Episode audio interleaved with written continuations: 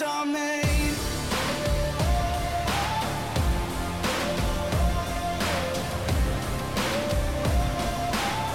This is how legends are made.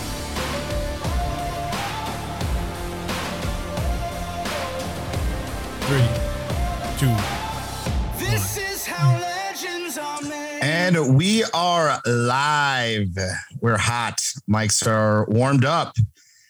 This is the Impulse Show. I'm Tito Bean, and with me, as always, is Jeffrey Keeble. I'm always gonna be here. Always. Always gonna be there with me, either Yep. in front of me or in my heart. Always gonna be there. The best man at my wedding, Jeffrey Keeble. Don't. Why? Why? This is the third episode in a row. You're trying to kill me. and also joining us, the beautiful and delicious Lyle Keeble. beautiful, delicious, like pair of chicken wings. Hey man, don't joke around, man. Those things are getting scarce now. We just had some. Yeah, It was amazing. it was awesome.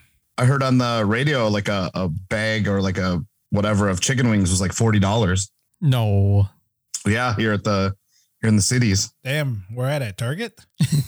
Uh, must be, man. I should have went and checked it out. uh, you know, I can't be your best friend or best man. I mean, I can be your best man, but I can't be your best friend Why? because we're cousins.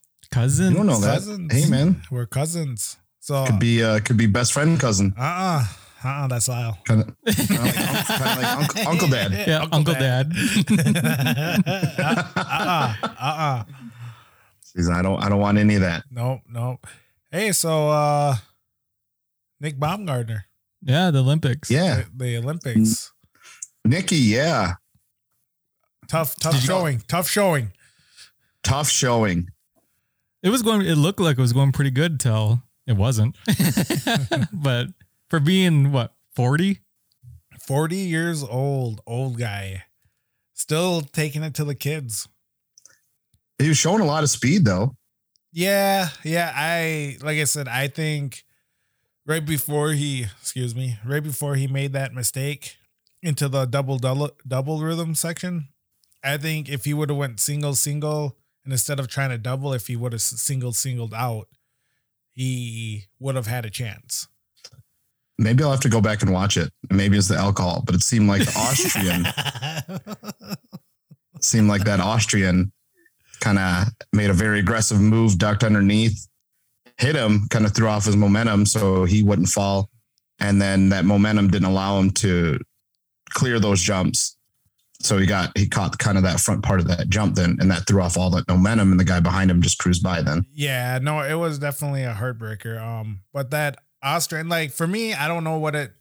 Well, obviously, like I don't know what it's like to snow snowboard cross, let alone be in the Olympics.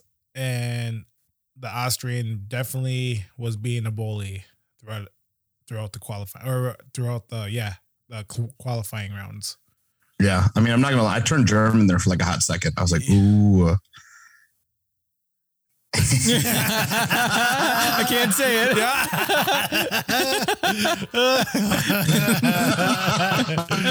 Uh, but yeah, no, I mean it was definitely it, it definitely w- was a bummer.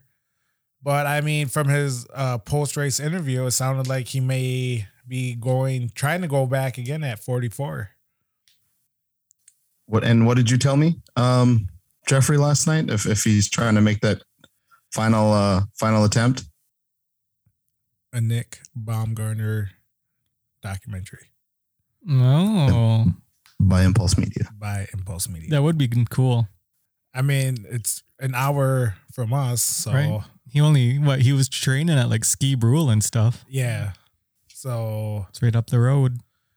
We Like- could we could all be going to Italy. yeah, we could be going to Italy Mm-hmm. if COVID's still not if COVID's gone. Hell, I might Yeah. even be there before that. Just live Which, there. which variant will they be on? Yeah, Which I know, right? yeah. So no, no, definitely a bummer. But I, like I said, it's always cool to to see someone. Um, well, I don't know Tito, if you could call him a friend, but it's cool to see a local uh, compete in the Olympics. So that's always fun to watch. I mean, we were up to what one thirty. Yeah, yeah, we were up, yeah watching all of it, and I think a part of me too was up that late because I wanted to see that Austrian get absolutely nothing, and my prayers were heard. You know what I mean? Old Uncle Adolf. No, I'm just kidding. Uh, my prayers were uh, were heard because that guy got absolutely nothing. Like that karma came back and bit him so hard. Like because he was man, he was being really aggressive. Which I mean, I get it. That's what you got to do. It's the Olympics. But man, it was just such an uh, such an aggressive move. And it's like the top two go on. It's not. I can get it if it's like third to second, you know, where you're fighting for it. But I mean, those guys were in the top two at that point, and Yeah. you know, I, I felt that it was such an aggressive move for us. You already had a spot. Like you had a spot. What are you doing? Yeah, no, exactly. I mean, he knew he was faster, so like like I said, I thought it was a too aggressive move because he could have taken him himself out in Nick, but I mean, worked out in his, in his favor. So, Yeah. Yeah. but like you said, we we we uh stayed up, watched it, and he ended up placing fourth. So, yeah. Yeah. Yeah. yes. Uh, that, that, that felt good though. Yeah, no, I uh yeah, no, I I really like Nick. Um I went to school with his cousin at Lakeland. Uh he was my next door neighbor. His name's Brian Baumgartner, and that's how I got to know about Nick. Oh, when the X Games came on back then. Yeah. um, he was like racing. He's like, hey, my cousin's racing. I was like, oh, so became a big fan. Uh, and then I got to meet him at uh, Rush Run at, at Crandon uh, when he started racing Pro Light and got introduced him through like Keegan, got to hang out with him. Uh, and then me and Steve Seckel like just would always joke around with him. You'd, you know, you'd see him at the bar, have a good time. And then I don't know, I would say a pretty loose friend. I mean, anytime he sees me, like me and Steve would always like like yell Mo Lake at him, and then like on his Instagram or his Facebook, we just type in all caps Mo Lake. And this past year, I think I was like filming something, and I felt someone fucking shove me from behind, and I'm like, and it was one of those shoves where I was like. Dude, I'm gonna throw hands at whoever just fucking pushed me. It wasn't like a really friendly push, you know. You need like a little dainty push. Yeah. Like this was like a full shove, and I was like, "What the fuck?" I have a camera in my hand. Ready to And I turn bust him. around and it's Nick. He's like, "What's up, Mo And I, dude, I lost my mind. And then I, and then we made out, and then uh, we just talked a little bit. Yeah. And then we watched the sunset. yeah. yeah, that's the same, man. I I don't really like know him, know him, but like you said, he's always at the off road races in Crandon and just hanging out with Keegan's pits, and he's always saying what's up to us. Yeah. Yeah, it's definitely uh like almost starstruck almost for me. So Mhm. one of those things is like, oh dude, you're you're in the Olympics and you're old as fuck. no. Gives me hope. yeah, yeah. but no, it'd be cool to uh, maybe do a podcast with them. Yeah, yeah. I'll uh, Like like to, tomorrow. yeah, well, tomorrow. No. I'll yeah, I'll reach out to him. Maybe maybe when he's back, because I mean, you got to wait till he gets back before you can, uh, you know, Uh-uh, I want Get some those sort of- raw emotions. yeah, raw, Yeah. raw emotions. Just be crying half the fucking podcast. yeah, right. Like so. Uh, What's your favorite fast food restaurant? You know, I just I just, I just, you I, know. I just wanted to end better than this. yeah, yeah, yeah, yeah. You're like, you know, it's like so brutal. No, that was a bummer though. I mean, I, I I do want the best for him, and and you know he's been pushing it, and like you said, that sounds like that drive is still there. That drive's still there to to go for one more Olympics, and and hopefully he he can pull it off. I mean, the thing of it is, he can't just like. You know, just say, "Oh, I want a spot." Like this is it. Like he has to earn it. Like it's, Yeah. it's not just because he's forty. Like he has to fucking qualify and earn it through like competitions and stuff to even make you know the Olympics or even the the U.S. team. Mm-hmm. Yeah, he's going against like 20 something year olds, Yeah, half his age, yeah. No, it's definitely which is wild. it's like I said, it's just crazy to think about that. If he does, if he does uh compete again, I mean, he's gonna be forty four, and probably definitely one of the oldest competitors in the Olympics. So Yeah, maybe maybe ever. I mean, he's gonna be right up there. Tom Brady, bro. Tom Brady's Mhm. forty four. I know. Can Start you- calling him Tom Brady. uh, So, so TB12. Now you got NB. Oh, I, and I think Nick Baumgartner was number 12 too when he raced. oh really? Yeah, and his Oh, he weight, was. think He was. He was. NB12. There we go. Mm-hmm. Mm-hmm. And he, had, he was, I think he uh wore the twelve bid too. Oh, he did. He did. Yeah. Did he actually? Yeah. Are you just saying No, no, I think he really did. I, I, I don't know. I was pretty tipsy last night too. Yeah. No. Uh, yeah, I started at like five. yeah. went, went and watched Jackass. So How, how was that? How was by the- Jackass? Oh, Spoiler alert. it was it was good. It was good. I, I'm not gonna lie. Like it's it's not like you know like the greatest fucking movie ever. It's it's what you expect out of Jackass. Yeah. And when it was done, I wanted more. I couldn't I couldn't believe it was done already. I wanted more. Like I was laughing. I mean, there were parts where like I felt like a kid. You know what I mean? Where like somebody like gets bonked on the head or whatever, and you're laughing like a fucking stooge. like it was it was good. That's another one with like age. Look how old those guys are now, and they're still doing that Yeah. crazy shit. Yeah, some of them sobered up. I still create funny content. Yeah, man. Yeah, dude. Good for Stevo. I mean, I can imagine, you know, being that weak, you know, where no, I'm just kidding. Uh, being that weak. oh, man. You you were pretty you were pretty brutal last night. Quitters I- I- never win. Yeah, I wish I wish we could repeat some of the the the quotes that you had yesterday. Was it during the was it about the Austrian? No, no, no, no, no. This was when I was eating cereal and spam. Oh, I don't even know what I said. He's like, I can't even remember. Yeah, I don't. Was it even- bad? It was bad. Oh, Like I, I almost almost picked up my bowl of cereal and my spam and went into the bedroom and ate and hung up on you. I don't need to be here for this. oh man. Uh, but yeah, so uh, we ready to get our guest on the line? Yeah, yeah, absolutely, man. Uh, just let me know. I'm I'm I'm ready when you are. Did did you Been uh, ready. Did you get confirmation on his number? Yes, yes. Oh. And uh, I did let him know. I was like, hey, uh, a couple minutes here. So So his number is nine two Uh, zero. this podcast is brought to you by absolutely nobody. Your spot can be reserved for this moment right now, just before we bring on our guest.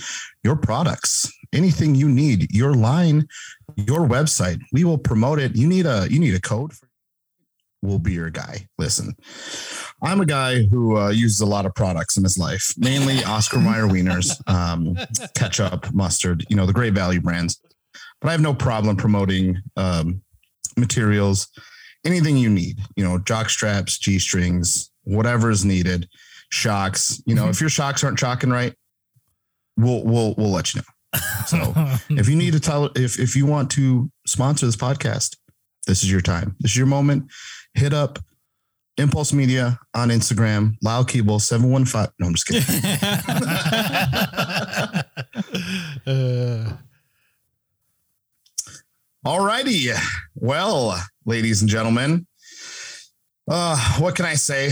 Um, been a little bit excited trying to uh, get this gentleman on. Uh, our next guest is quite the accomplished driver for how young he is.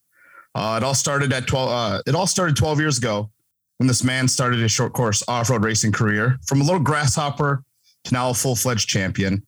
This man has seemingly done it all. He's tangled with the absolute best the world has. Think of a name in off-road, and this man has wiped the floor with those losers. Carl Renezeder beat him. Ricky Johnson smacked him. Rob MacCachren retired him. Travis Pastrana, he waved at him as he sped by. Bryce Menzies, Kyle LeDuc, Chad Hord, Keegan Kincaid, Jeff Kincaid. The list goes on and on. And maybe his best wins or some of the most fun wins come against the legendary Johnny Greaves. G-Pa. And this man I've gone toe to toe for years. When it's all said and done, this might be Johnny G's greatest rival. And selfishly, he was my greatest rival. But usually that's two way street. My rivalry with him was because of my own bitterness. But I digress. With us today is the six time Pro Four Points champion, three time World Cup champion, three time Pro Two Points champion, Four times I booed this man on the podium. Two time Super Buggy Points champion, and the one time Pro Light World champion. He's the most. He is the most methodical, the most patient driver I've ever had the displeasure and now pleasure of watching. I am talking about CJ Greaves. Wow, that was like impressive. that had to have hurt like a little bit to read all that. That's why he had to throw in a couple times he booed you. Couldn't You be know, all I was gonna positive. come on here and say I just wanted to talk to all my favorite Indians and Jeffrey, but I mean now I might have to switch it up. Man. I was looking up all those like accomplishments. I was like, holy shit, man. I was like, I'm running out of time. I got to write this thing real quick. I'm like, there's like, you know, pro UTV, there's pro mod. I'm like, good Lord, man. And I was like, I can't include everything, but I'll include as much as I can. we still got a podcast to do. Yeah. Yeah. Right. Yeah. Uh, What's up, dude? Not a whole lot, man. Just trying to get back to uh, what the norm is after living in the desert for two weeks of dusty, dry, terrible shit, basically the whole time. But hey, we're we're we're getting back to it. Yeah. How was, uh, how was KOH, man? That was, uh, correct me if I'm wrong, that's your first time competing out there, right? mm-mm. Mm. Uh, fifth Uh-uh. year, Oh, Fifth. Wow. fifth Well, year. Uh, Dude, you look. I mean- you, you looked up all the all those accomplishments. you did the research. there were so many things, man. This kid is so accomplished, and, just- I- and it hurt writing every single thing. No, I'm just kidding. So you just stopped. I got tired of writing all this stuff. My hand hurts. Uh, but no, it was it was all right. I mean, uh, I basically got a, a participation trophy by winning the open class, but I mean, we we realistically go there to win the overall. But going there with obviously switching to Polaris, and they didn't have a setup. Fox didn't have a setup for shocks. We didn't have any parts. We didn't nothing. We had what we had, and here you go, go race. And I was like, hmm, all right, hardest race in the U.S. and we're gonna race with bone stock cars that I haven't even driven two miles around the block yet. Well, here we go. But Dude. Oh, overall, I'm sorry. Go ahead. it, it was good. I was just going to ask. So, King of the Hammer. So, we've, I've never been out there. Um, and I don't know if these guys have been out there, but what is the like aura about it that attracts everyone to KOH? Um, drinking beer, wrecking jeeps, and watching other people wreck their stuff. I think is what it ultimately is all about. It's like Crandon, kinda. I mean, it's. I bet you there was a hundred thousand people there this year. Throughout, it's two like a week and a half long. Um, and most of us there for are are there for just over two weeks or right around two weeks. But it's just every so it's OHV property, so they can't technically close anything ever. So they'll give out the race course, and then at night when there's no racing going on, everyone goes and cracks a couple brewskis. They get in the rental car and they see what rock trail they can make it up.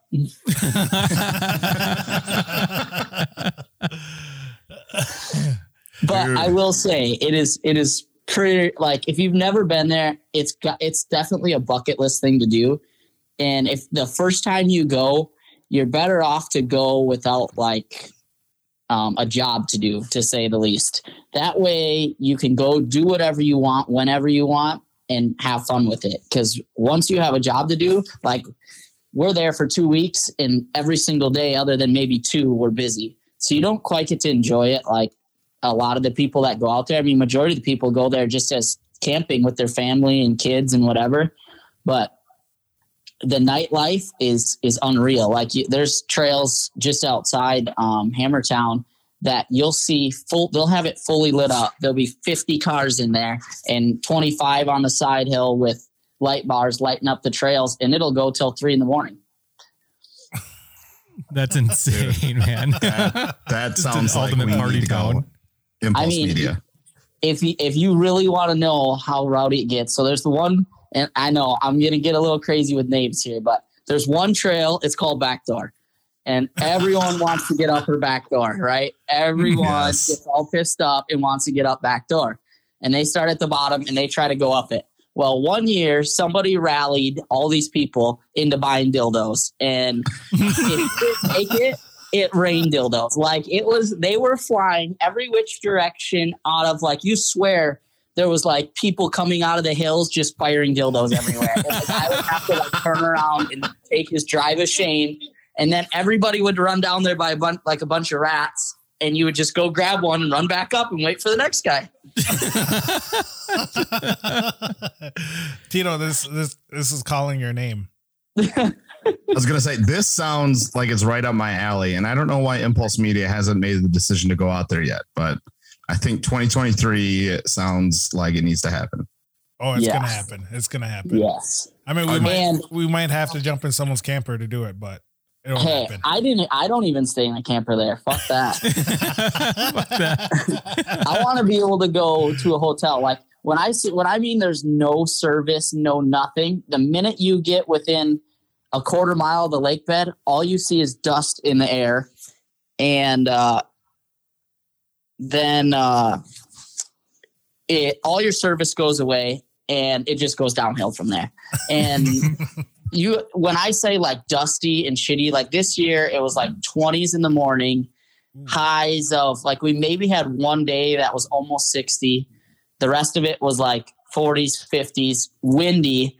And there they had two people die um, this year because uh, it was so dusty you couldn't see your hand in front of your face and there's people still out there on dirt bikes and four wheelers no lights no nothing and they're driving through the desert and they just run into each other Mm, that's that Fuck yeah, I want to go. yeah. I want to go then.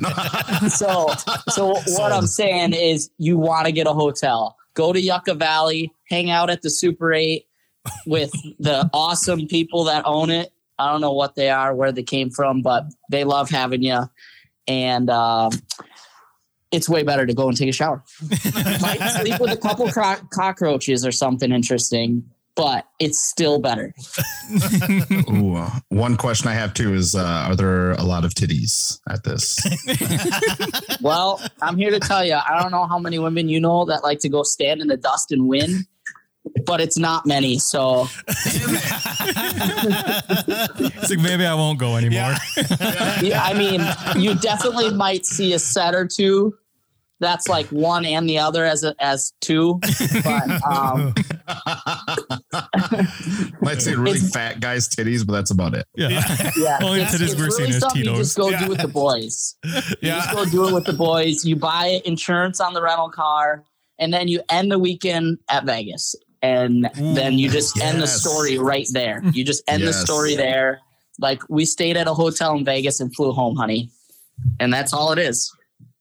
That Bring bring back that rental car. Like, uh, was it from uh, from Jackass? Remember when he's like, "I hit a dog," and then uh, had it in the Derby. Did you guys see the new Jackass? Tito did. Tito I did. I did last night. Is it good? Is it worth it? I've been trying to see uh, it like for three times and I keep missing all the showings. Yeah, yes, yeah. I mean, it's it's obviously not you know going to be the greatest movie you know in the world, but it's it's Jackass. And what I will say is, I wanted more. Like when it was done, I was like, oh man, I can't believe it's over. Like I wanted more. So it's it's pretty good. Yeah. Man, there's got to be some good ideas we can do to Jeffrey on there this summer. no, Yes. no, Yes, no, please. no more. He's he's over your guys' pranks already. Yeah, yeah. I- Please. we're not We can- starting off 2022 like this. We can be the new duo. we can be the new duo. you know, it's everyone against Jeffrey. I swear It's to just the way it is. my, It's just the way it is. my blood pressure can't handle the fucking jokes anymore. And I, and I, I don't don't know. I don't know if you realize this, but I've been working out. So I know. I saw that video of you working that ball back and forth. I'm impressed. My belly, bro. Yeah, Valentine's Day prep. yeah. All them hip thrusters. Uh-huh. All them hip thrusters. Not gonna lie, I was a little winded, so I need to work on my cardio. Well, you better work on it before you go to KOH then, because you got sometimes if you want the shot, you got to billy goat it up the rocks. ooh, ooh. Fuck that. We we are Indians. Lyle, we're Sorry. taking you. in. Uh, looks like that's a job for me, then. Yeah, yeah. We'll, we'll look it up and be like, ah, Lyle. I'll start, I'll start the GoPros at Yeah. KOH. Even better yet, if you saw any of the videos after the 4400 when they had to get a helicopter in to get a couple of the the Ultra Fours out of there, just reverse it. We'll hang Jeffrey from the helicopter. We'll drop you in to the Ooh. pristine spot. I don't know how you're gonna get out, but you'll be there for the shot. You're gonna get the shot no matter what. Yeah. Roll down. That's it. hey, You hey, just scroll down. hey, before we get into the hard questions, who is your Okay. favorite Indian? You guys are setting me up for failure. out, out of us three, like you don't even have to rate us or like one through three. Like, just who's your favorite? I mean, I I mm-hmm. started off by saying I want to talk to my favorite Indians and Jeffrey. So I mean, you're the one asking the question, Yeah. and I, I think we ranked that right there. I mean, we know Tito's out of the question. Well, he was he was included in the favorite Indian part. I know. I know. all right, all right, all right. But who? I'm not answering it. Come on now. You're not gonna hurt anyone's feelings. That's why you know it's these two asking those questions when you have like your little stories and stuff. You know what? You know what? Lyle's the most innocent one. So we're and I see him the least amount. I think so. I'm gonna choose Lyle. Ooh. See, there's the That's key fair. to CJ's That's heart. fair. Just kind of be scarce here and there. normally so normally I wear merchandise whenever like we uh we do the podcast. So obviously I don't have any monster uh merchandise or anything, but what I do have is a Minnesota Wild green uh, hockey jersey. So it's got an M and it's and it's green. So I mean that's the closest I could come. So I mean, I I'll accept that's a it. second I dig place. it. Thank you. Thank, I think that's a second place. Yeah, I mean, it's practically a win. Uh, So- Jeffrey, nice third. Nice podium. yeah, nice third. Hey, you know what? I'm just happy to be here. Makes two of us. Oh, so yeah. So when when I text you, I didn't know that was your um your number. Yeah, Yeah, you, sure. I yeah. tried to text you, let you know that somebody is standing at your door looking through the window the one day, and You, you I just that. get ghosted. well, I just looked at it. and I'm just like, who the fuck is this? yeah, and that's what I was thinking driving by. And there's a dude standing outside your door, which I didn't even know you guys got an office there. I'm like driving by, and I'm like, oh, look at that impulse media sign. And there's a dude with his head stuck against the window and his hands on the door. I'm like, huh. Look at that. I should tell Jeffrey. Well, That's what, apparently I don't exist to Jeffrey. Yeah. Only if he wants to golf. that- that's when I'm third place. Speaking of golfing, I still don't get the invite. No invite. Well, I don't even get the text back, so we'll call it even. No, I, very fair, very fair. That's why I'm third. Uh, so So the big uh, switch to Polaris, brother. How how Yeah. what's the what was the cause of that, or how is the the switch going? Uh, well, so far so good. I mean, it's been like a solid 30 days into the new contract, but 30 days in a race, we'll call it. But Yep. um, it was good. We were just obviously being with Yamaha for four years Yep. and them being a Japanese company, they can't quite um, turn vehicles around like some of the companies, uh, other companies can that are either built in or they're based out of America or Canada or so on and so forth. So we had the opportunity to work with Polaris and meet with them a couple times, and they presented some stuff to us that they wanted to do, and it just so happened that my contract was up, and um, Monster had a little bit of say in it, being that they have a big part in Dakar, and there is some Dakar future in that that some sponsors want me to do. So it just made sense to go that way and and uh, have a new new beginning. Basically, um, Polaris has a ton of room for growth in it, and they are very like uh, involving of their race team as far as like their uh, production and testing on new vehicles that are about to come out. They want input of the racers and their race department, and they want you to go test them and see what you think. Where Yamaha was not that way whatsoever. Like when the RMAX came out, they didn't even tell us. They were like, "Oh, we got this new vehicle coming," and we're like, "Sweet, can we see it?" And they're like, "Oh, you can see it when the rest of us see it." Cool. we just wanted to let you know that we have something coming. Yeah. Yeah, yeah. So it just the difference. Um, obviously, we were Yamaha factory racing before, and now we're Polaris factory racing. And the one race I've done at KOH, Polaris had three or four um, engineers there, three or four people from the test department there that were willing to help with anything and everything. And obviously, it's it's been a really fast learning curve. Only having a the car for 20 days, it was pre-production car, so nobody other than the test department has time in one. And then they give it to a guy like me who's never even raced anything with a belt or a CVT or knows anything about it. And it's like, here you go, go figure it out. And I'm like, well, this is going to be steep. It's either going to come easy or hard, one of the two.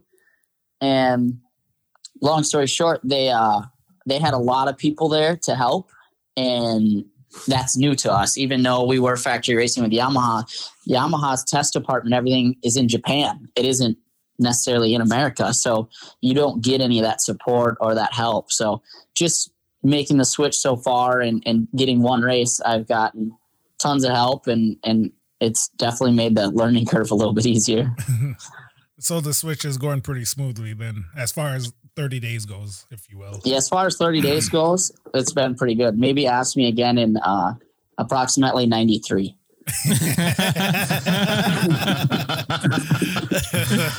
so with that switch that you've made from uh, Yamaha to Polaris, um, especially with like the issues that were, that you were having, you know, with Yamaha, a Japanese-based company, do you suspect or think that anyone else in like the side-by-side series or you know Champ Off Road is going to make that change from Yamaha to Polaris or Can-Am or anything? Yeah, I mean, uh, I think that's the ultimate goal, right? That's the, the reason uh, manufacturers try to sponsor drivers is they want people to follow. They want their local drivers, their their series to follow. And I think uh, I think Polaris is going to sell themselves here in a minute. Um, obviously, the new Pro R is a four cylinder, 2000 cc, and is kind of on the gray area of being accepted as a UTV. And some people saying it's an overgrown Civic or a car or whatever they want to call it. But I'm here to tell you, their new R model cars. I went to KOH and my car la previous probably cost me 50 grand to build outside of everything else. And our cars that we raced this year were stock.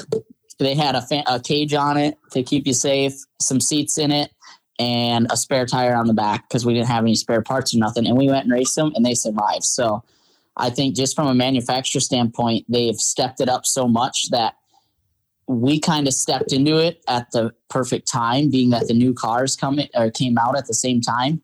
So it may look, I would say, as if people are switching because we're switching, when in reality, um, the car is just good. It's going to be good. I think uh, it's it's going to sell itself just being that you can buy it and go race it and you don't have to spend you don't have to put all new arms all new um, parts on it. Um, a good example is some of the can-ams that we raced against in koh or even short course. From the middle of the chassis out is aftermarket as far as upper a arms lower a arms knuckles wheel bearings hubs axles steering tie rods steering rack um, rear trailing arms, rear rear radius rods, rear hubs. That's all aftermarket to be able to make them survive like the stuff we're doing to them mm-hmm. and, and the abuse we're putting them through. And we just did everything they did, but bone stock.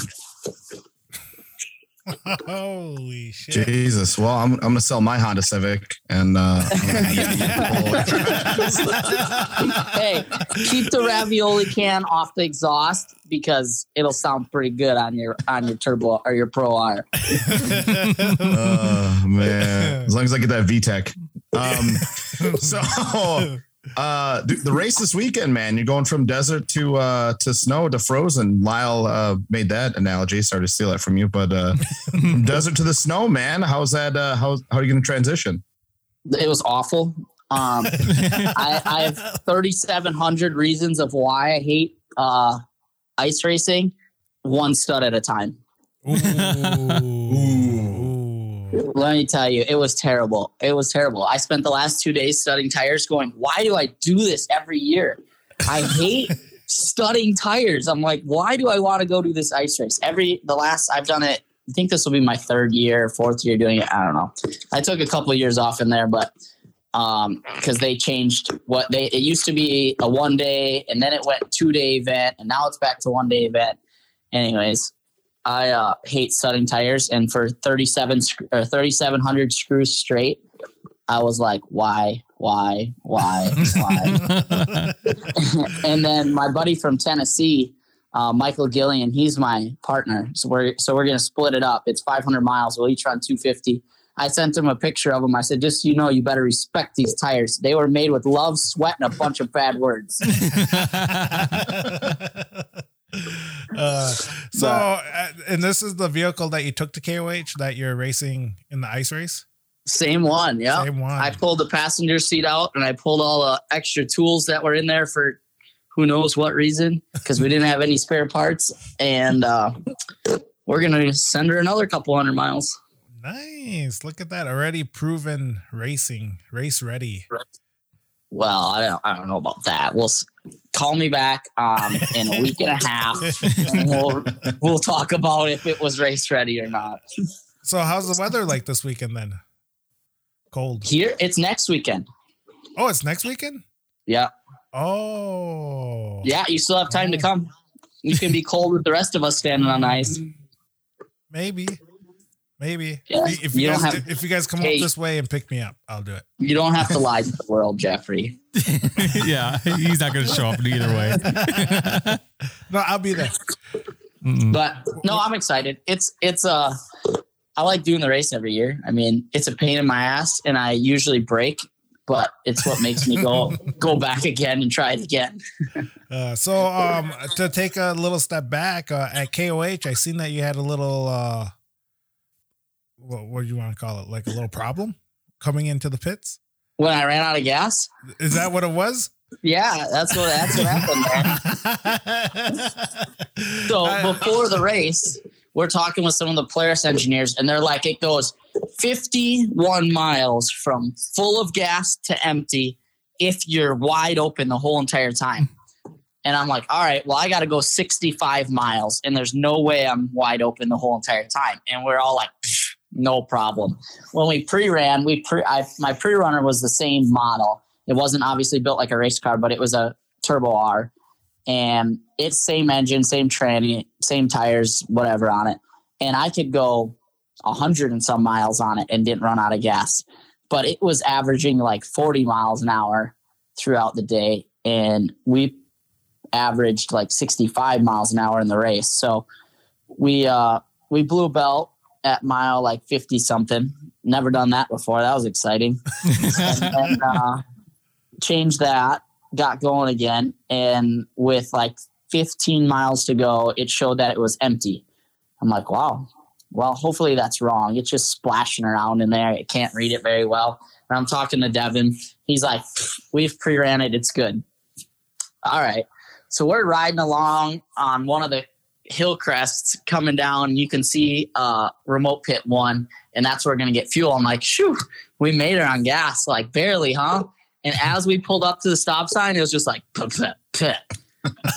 and then the guy, the guy on the other side, like let us roll through it. He just made you slow way down and you could roll. This guy made you come to a complete stop.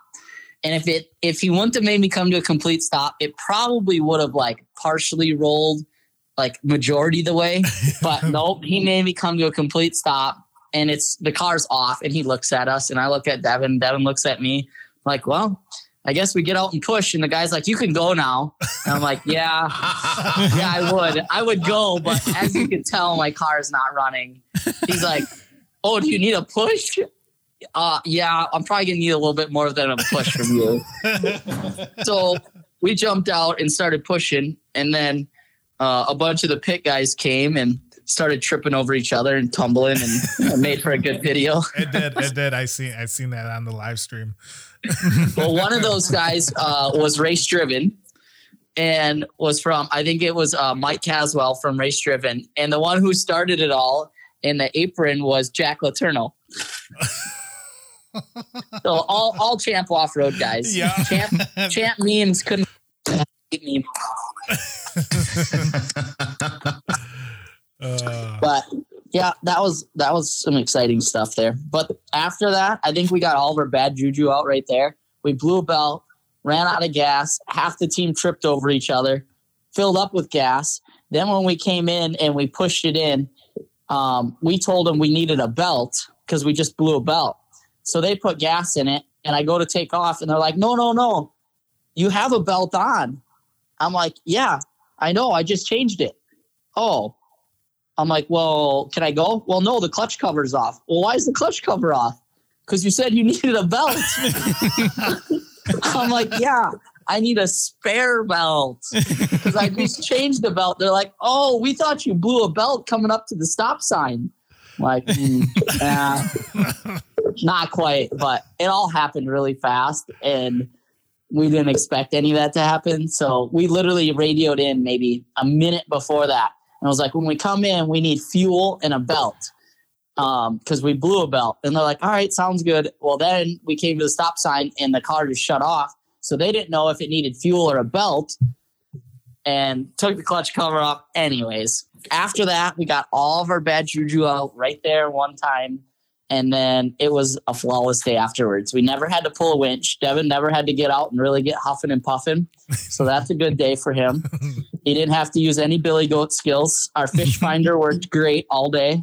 Nice. And uh, then we finished. So that was that was a goal uh, a win for us alone was just finishing. So hmm we got that part covered.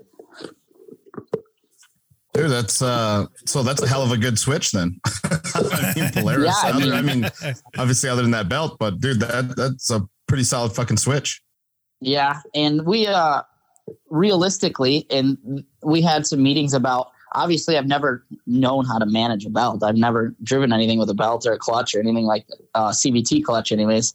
So I I really didn't know what the fuck I was doing out there. I'm like watching this belt gauge and it's changing colors and doing other things and we had meetings with them before and they're like long as that thing doesn't go over 260 on that gauge right there, you're good. So I'm like, all right, I'm gonna run at 230 all day max because I don't know what 260 does, but it ain't good. so I ain't going there. I just ain't going there. I'm not gonna So- push that limit. Yep, I ran it at 230 and then I blew a belt, and I'm like, great, great. So now I think I have it figured out. I'm staying away from the danger zone, and here I am sitting on the side, cutting one strand of belt out of the secondary clutch at a time. Oh. Yeah. But- Ooh. outside of that, if we wouldn't have had the belt issue and running out of gas, we realistically would have had a, a top three run overall. Um, just off of the our downtime was 25 minutes or 27 minutes, and second wasn't that far ahead of us out of all that. The uh, Cheney Cheney's still on another level. He obviously knows exactly what his car can take and just destroys us as far as like he had to get out and winch, so I get to hold that over his head this year, but that's about all I get to hold over his head. mainly, mainly because I need a step ladder to reach his head, but um, we'll just leave it at that. It seems he he seems to be on another level outside of uh Champ Off Road. yeah, at, in champ, he's on a, he's on another level, another level of how many engines and belts he can blow in one year. yeah, one week. It seems like. Yeah, yeah. Some, sometimes he does more in a week than most of us do in a year. When we had to go interview him throughout the season, like every time I went up to go talk to him, I just wanted to be like, "Hey, buddy, like, how you doing?" It's gonna get better. Wow, looks like you're changing another engine. I guess I'm just gonna walk this way. Uh, But I would uh, ask so- you how you're doing, but you're four Twisted Teas in, and I see the engine hoist up. yeah, yeah. Uh, So you mentioned uh, putting studs in your tires, and then this made me think of. Um, remember when you guys raced uh, over in the Northeast? What was it was called? What Frozen Rush, right? Yeah, that was in Maine. Dude, uh, real quick, dude. I never got to talk to anybody about that who raced in it. What was that like? It was one of the most badass things we've ever done. But supposedly, the reason it doesn't exist anymore is Red Bull said it was the most expensive event they've ever hosted to date. no. Yeah. What? How?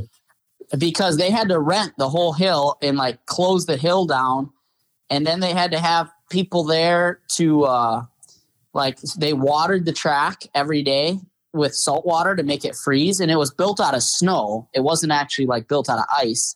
So they were trying to freeze the snow, and then obviously they had to pay everybody to go. Then they had to pay to put up like the tents so that you had a place to pit and heat the tents, and um, they paid BF Goodrich to make all the tires. So everyone ran BF Goodrich tires, no matter what your sponsor was. You either just ran white labeling out or white labeling in. Okay. Um, so it was just like the most expensive race they said they've ever done. But unfortunately, it was one of the coolest races I think uh, short course will ever see. It was like the first lap, first two laps were like driving on the most grip you would ever have with a Pro 4. Once the snow broke up, once you broke the crust, it was like driving in sand. It was like the 100% opposite. But just being able to go there and race like down a black diamond trail in a race truck and as most of you guys have seen me have an epic fail and smash that one uh Yep. one that one snow pile right there and blow the hood off. I mean, it, it kind of looked cool. It wasn't very fast, but it kind of looked pretty neat. But um, it was it was really cool. But it, it didn't like the people there. There, there was runs like ski hill runs open around the race course, and the people wouldn't even stop. They would just continue on snowboarding. So it didn't draw like any people, unfortunately. Oh. That's insane. Yeah, I can't like- imagine that. Maybe it's because you know I'm from Crandon, but I cannot imagine that. Like you're skiing, you look over and you see a fucking 900 horsepower truck jumping in the air, and you just go, "Nah." yeah. yeah, that's what it was. It legitly was. Like the most you saw was like the dude that was smoking a joint going up that lift that was over the top of it. Like, bro, look at that shit over there. Are you sure this is weed, man? yeah, exactly. That's what it was like. He's like, you're not gonna I- believe me. I just seen a truck on the hill. Yeah. Are, are you sure this isn't laced? Are you sure? Yeah. I'm pretty sure How is- I how see is- trucks how- over there. Uh, I was skiing, sweetie. Oh, there's some fucking trucks on the hill, man. but I wish it would keep going. It was it was cool, but it wasn't very fun. Like Brad, for the few of you that do know Brad, our mechanic, I know. Brad. he's he's about sixty, so he's get he's getting there to that that either go fuck yourself or he likes you age. and when he had to drive the semi to Maine through the ice and snow, and then try to drive up this mountain in a semi, he was not impressed to say the least. uh, yeah. Do you do you think that uh Crandon could have an event like that? Uh, I think so. I mean, it's so obviously doing Eagle River side by side sports race. We try to do the same thing. We water the snow. We they obviously have the oval that's ice, and then the infield we try to build the jumps and freeze it, and it's nearly impossible to get the jump to last. Yep. So even with Crandon doing it, I think you would more or less just be racing on dirt after five laps.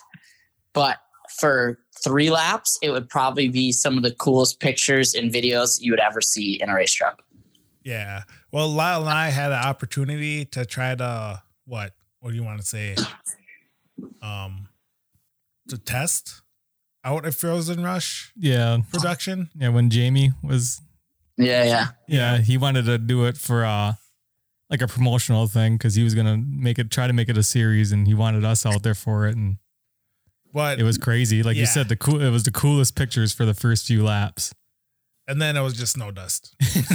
Yeah. Did it just destroy the snow too? Oh yeah, yeah, Yeah. yeah. He he got down to dirt pretty quick, and it was just him on the track. So Yeah.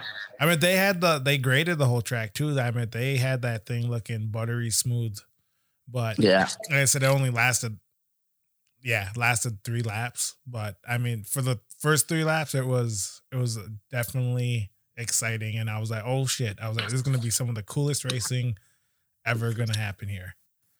And Yeah, then it- he went big, And then it all went to shit. and then he lied to everybody. No, Well, we'll, we'll include that in the going to shit part. yeah, yeah, His wife had Yeah. other plans. yeah. So, Yeah, exactly. so, so the side by side series, man. Uh, so you and your pops, or you know, or your pops, uh, you guys started the side by side series, you know, at Eagle River. Uh, Lena, and then uh, another track at what was it Speedway 141.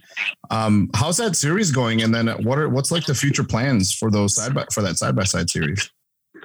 Uh, it's been good. I mean, uh, for a couple race truck drivers trying to be race officials, and our our mechanics trying to be uh, flaggers and like staging guys and tech guys. I would say it's pretty good. Um, some of the times we we go through, we go to all the other events, even champ and everything, and look at what they all do and how it's ran, and then we go to our series, and there's like fifty percent of it that we're like, all right, we're gonna take notes, and the other fifty percent is notes of what not to do. So we, luckily my dad has been obviously learning on what the not to do's are for a really long time and the to do's. So it's made it a lot easier for us to be able to relate to the racers um, on, on a same page level as far as what to do for the track and make it racer friendly and passer friendly and then as far as like getting in the pits and getting set up I know Champ and a lot of these other series drag it out to be like a four or five day deal. And they don't realize that 90% of these people that are coming and helping, they're they're taking off work to do this. And they don't want to be there all these days. They want to show up. We want to show up. We want to get some racing and we want to put on a good show. But we don't need to be there three days ahead of time to do whatever they want us to do. Oh, move in is two days before the race. It's like not everybody has time to move in two days before the race. So at the end of the day, we try to keep it simple. We just try to keep it simple and smooth and let the racers be able to have fun and keep it like uh, low key and like real lifestyle. Like be able to go there and have fun and and not worry about the tension and this and that and the next thing the whole time. So I think 90% of the racers you talk to will will tell you the atmosphere is a little different at, at our races, but uh, we've had a lot of fun with it, and uh, I, don't, I don't know what the future holds. That's kind of outside of my jurisdiction. I'm just the guy that um, gets yelled at all the time when everything when anything isn't right. They go over to my dad, and my dad goes, "Yeah, no, you got to talk to CJ about that." And then they come over by me, and I'm like, "Yeah, right." But overall, we've had we've had a lot of fun with it, and uh, we'll see we'll see what happens. He's always got big ideas. Um, I can say for I don't know when this is going to be released, but our ice race is in uh, two weeks, I think, and I can tell you that what we're going to do this year for the ice race has never been done in our series or anything else. There's there's a good chance that you aren't going to run the same course t- twice. You're not going to run the same direction twice. It's we're going to throw a, a nice whirlwind in there for everybody and get get it all stirred up again. Mm. Little little bit uh A little bit of insight. yeah, nice. And this is gonna be released before before before the races, so give the drivers up a little little heads up. There you go. Otherwise, otherwise they'll hear it in the drivers' meeting. Yeah. Did you get that, Tito? Uh, I got some of it. but yeah, no. Speaking of future, man, um, let's talk about your future. Uh, obviously, you've been racing uh, since what 2010 Super Buggy, right? I don't even know. Somewhere in there. So, somewhere in there, yeah. So about 12 years. Um, Yeah. and, and you're years. still a you know pretty young, at least for us. Shit, I mean, I'm 32 years old. Shit. Hey, I'm closer 20s, to man. 30 than I am 20 officially, so I feel like I'm getting pretty old. so have you uh, uh, put any thought into like uh, you know your your racing future career? I mean, you're you're pretty accomplished for how young you are. I mean, like as far as like off road goes, you know, KOH. You know, is there any interest for like Baja? Uh, I know you mentioned uh, like the Dakar. Is there anything for like that fit? You know, apparel, uh, NASCAR, anything like that? I mean, that fit apparel, I had one of them hats for a long while there. And then I just used her up, so I had to. It, it that didn't fit no more, so I had to get rid of it. but I don't know. I'm I'm open to race anything.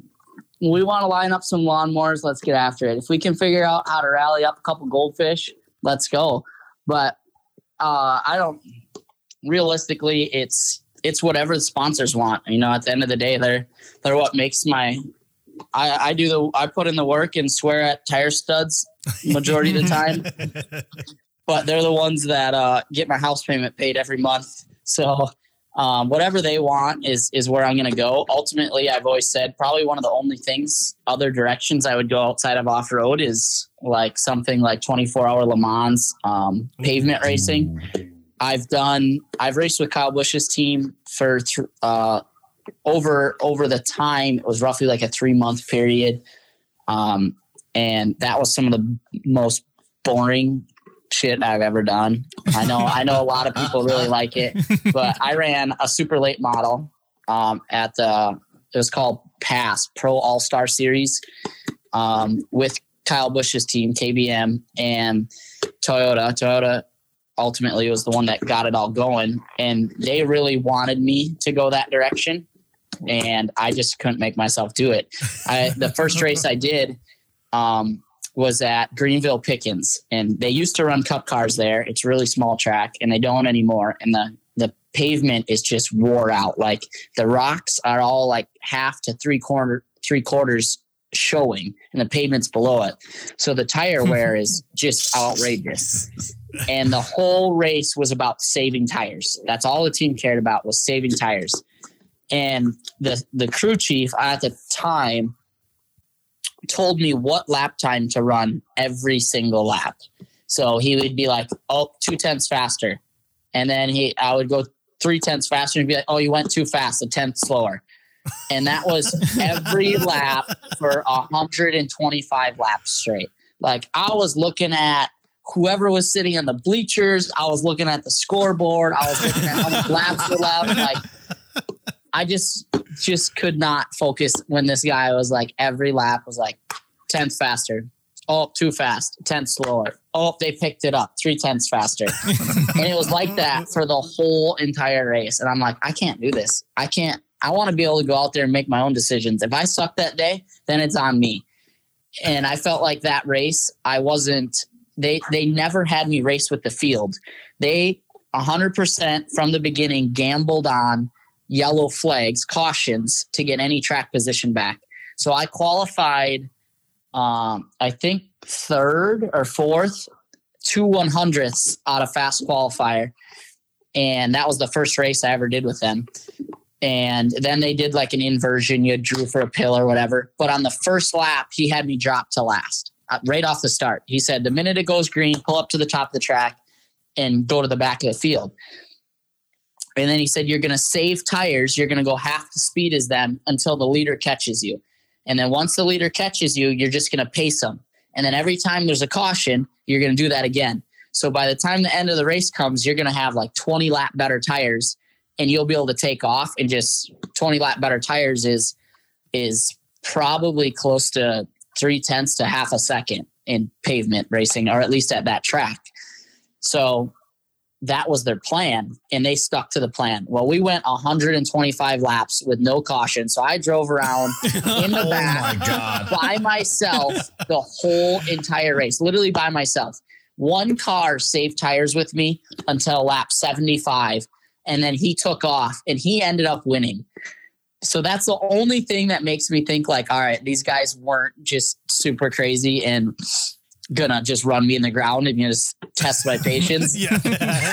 Because this guy, this guy took off at uh. halfway and he ended up winning. He won on the very last lap coming across the line. So at the end of the day, I got out of the car and I was like, man, I felt like I was just like a puppet in there. You guys told me what to do. You guys told me what lap time to run, this and that. And I'm like, that's just, if I'm not good that day, I want it to be on me. If I want, if I'm good that day, I want it to be on the hard work that we put in. I don't want it to be, oh, my, our pit strategy was bad this year or our saving tires strategy was bad that race. Like, it made me go out there and look like I've never driven a car in my life. I just dr- went from fourth to last and drove around in last for 120 laps. so, it, as bad as Toyota, even after that race, they wanted me to do it. And they've always said that anytime, like, if you want to come back and do this, we'll more than happy, like, put you back in a car and, and see where it goes. And I'm like, man, that's just not something I'm interested in. I I don't care how much money there is involved with it. If you can't have fun and you're to hate your life the whole time, I just can't do it. But I have ran um, a 24 hour race with a couple of my buddies in a BMW in Mid Ohio, and we had three drivers a team. And to me, that was a lot of fun. It, it's not driving a Pro 4 by any means, but obviously my driving style isn't exactly like sideways and wide open and see how fast we can go without crashing. I like to be a little bit smoother and in control. And when it comes to pavement racing, that really favors my driving style. And I had a lot of fun doing it. So Toyota does have a Lexus team that races in that. And I have yet to have the opportunity to do that. But if there was a future outside of like off road racing, that would be a direction you could see me go. But other than that, I'd like to do the Chili Bowl sometime. That'd be pretty sweet. Ooh, the chili bowl. That's something I wouldn't mind going watching. You, I, I mean, I, will- watch, I watch it on TV, but being there in person, that'd be badass. Yeah. Well, let me tell you, if you ever go to the Chili Bowl, I have a lot of friends that go there because there's an RC Chili Bowl at the same place, and it's RC Dirt Oval right next to the real Chili Bowl, and the fumes are so bad. Almost ninety percent of the people I know are sick the following week. They literally call it the Chili Bowl. Flu. Like, like COVID, COVID doesn't exist in the Chili Bowl because the gas kills it all. uh, So when you're pavement racing, do you guys get to like listen to the radio and and you know listen to music at all, or is it like concentrating the whole time? I wish that'd be pretty neat. Like go out there, and jamming out, doing something entertaining. No, it- all you hear the whole time is bam, bam, bam, bam, bam, the whole. Oh my god! and then at halfway, someone comes on and goes, "Make sure you switched your auxiliary fuel tank." All right, see you guys in a couple hours. but I will say it was pretty sweet. We were in like an 03 BMW 325i stick shift, um, gutted out. It had like some cams in it, a roll cage, race suspension. And because of the speed, they, they don't have like classes. You can run like we were racing against Lamborghinis and Ferraris. It was a matter of what your lap time was. If you were, say, from like, this is just theoretical, from uh, minute 30 to a minute and 45, you were in class A. If you were from a minute and 45 to two minutes, you were in class B. It didn't matter what your car was. And they averaged out your three best laps. And that's how they took out of qualifying. And that's how they took what class you were in. Then, if you broke that threshold of your fast lap um, outside of your class during the race, it automatically bumps you into the next class to keep people from sandbagging qualifying. So it was pretty cool, like going down the straightaway there. It's got a really long straightaway in Mid Ohio and going like 120 or 130 in a Lamborghini just blows your door off like you're standing still. Like they got traction control, they got anti-lock brakes, they have one tire that's about the size of three of yours, and you're all racing in the same class, but they would just blow right by you. And then the one morning it rained and we had to go out in the rain. And the car we were in only had anti-lock brakes and about halfway through even that failed. So it was just like mono e mono man versus car keep it out of the ditch right? And uh the speed of like the ferraris and stuff was incredible when the when just with all the traction control and everything. And then at about hour 20 they were either crashed or broken oh man. but But hey, it was I have a. it uh, was oh, pretty sorry. sweet Go ahead.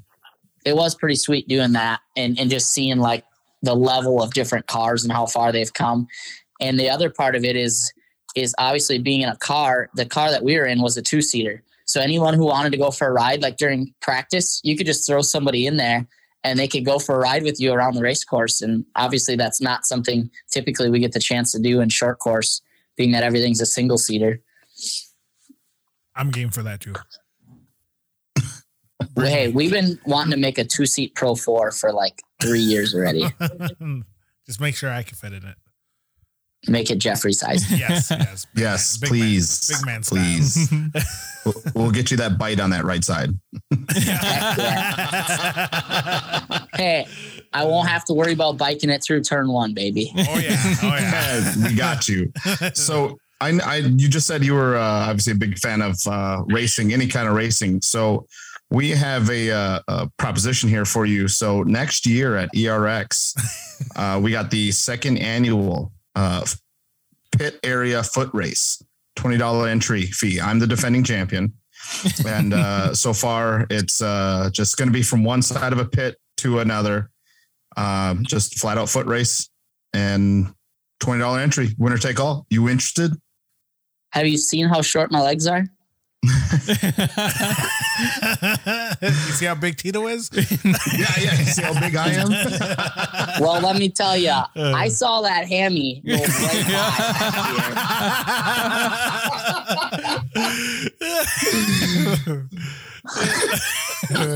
I don't know.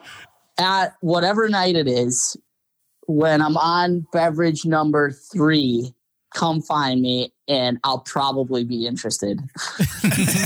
deal, deal. We'll, we'll Long get it all as- set up. Long as we get Pat Paul, Kyle Cheney involved with it too. Because Oh, we'll- he's we'll- got we'll like get three Kyle. gimp knees. And I don't know if you've ever seen something funny run, but you will. uh, so we got what Haley Haley Shanley's in. Yep. Now now we got CJ in. Ooh, Hopefully- Kyle Cheney. Kyle, Kyle Cheney. Cheney. What about Dude. Jeffrey? Oh no, He ain't oh gonna no, do I. I know my limits. This asshole tricked me last year. That's why I pulled my hamstring. I'll do it if you do it. And I was like, okay. And then he didn't do it. No, Oh, no, no. Oh. he lined up with them, and when they said go, Jeffrey's the only one that didn't go. the other two And you ran. wonder why you're Yeah. ranked number three in the Indian. Dude, I have a job to do. I'm not there to mess around, Tito. I, I was I was like your cousin, CJ. Uh, I was like Kyle. I pulled the whole shot, and then I couldn't finish. Uh, good, Oh, good shit, man. This is this could get interesting. We need to do more fun stuff like this at the races. Everyone's so serious at the races. they are, they are. I think that's where we're gonna come into play. We're gonna have some nice uh, night night events. You know, I was listening to part of your Haley Shanley thing, and your your uh, 200 plus class. I mean, I don't know what I have to get in, what what I have to do to help make that happen. I will supply like the meat lovers pizzas afterwards or whatever we got to do there. but I need to see this. Can you imagine seeing love- Tito and Jeffrey out on that track, just going bar to bar? It should only be you two. Dude, I, I, I would- Chaz, throw Chaz out there. yeah, I would wax all of them. Let's three just- laps. I got, I got. I don't know the if I can last any longer. Oh, uh, Three pumps. That's it. Yeah. Three laps. That's it. Three pumps, three laps, same difference. Same difference. Maybe So- throw three seconds in there too. So I, I'm I'm hesitant on asking this question because the last time I asked a uh, Greaves uh, about their um, about their love life, I had a lot of backlash. I had a little bit of backlash. So Wait, I want to hear the previous answer. I can't repeat. wait, what? I said I want to hear the, the previous answer of of the previous Grie- Greaves' love life because otherwise I don't want to repeat. Oh, oh, yeah. oh, I didn't know, but I asked uh, Kyle because he was second one on and been around Kyle for you know too long. And uh, I asked him, I was like, "Hey man, like, how's everything going? Like, parents, you know, just uh, you know, the the significant other." He's like, "Oh, well, we're not together anymore." I was like, "Oh shit!" I was like, "Why? What happened?" He goes, "Oh, it just didn't work out." He's kind of vague about it, and and then um, yeah, that was pretty much it. And That was pretty much all she wrote, huh? yeah, yeah. And then uh, I was gonna be, I was gonna ask. I was like, so like, you been out there, man? You slaying it on, out on the course, or? I was like, ah, I don't. I'm, I better not ask because the last time I asked Breeze about his love life, I uh, wasn't wasn't very. um He's probably a little bit more shy than I am about it all. well, let's just say that uh, his uh, ex contacted Tito. Oh. Yeah, she was, not, she was not thrilled. I was like, oh, I'm sorry. I'm like, that's on me. That's on me. Add your name to the list. Yeah, yeah. Well, she Yes. contacted me first, and then I blamed it on Tito. it's all Tito's oh, fault. Oh, you're saying you're saying she contacted you for for the show? Yes, for the show. Yes. For the show. Oh, Not, not. don't, don't do this. we're not. We're not doing this. A- a- ask her. Ask him the question now. No. He's like, I don't care anymore. Ask him. I want him to get in trouble. Let's do this right now. Tito after dark. No, yeah. So downward dog. No, I'm just kidding. Uh, Hey, So, whatever normal takes more than transition. ten seconds, I'm out.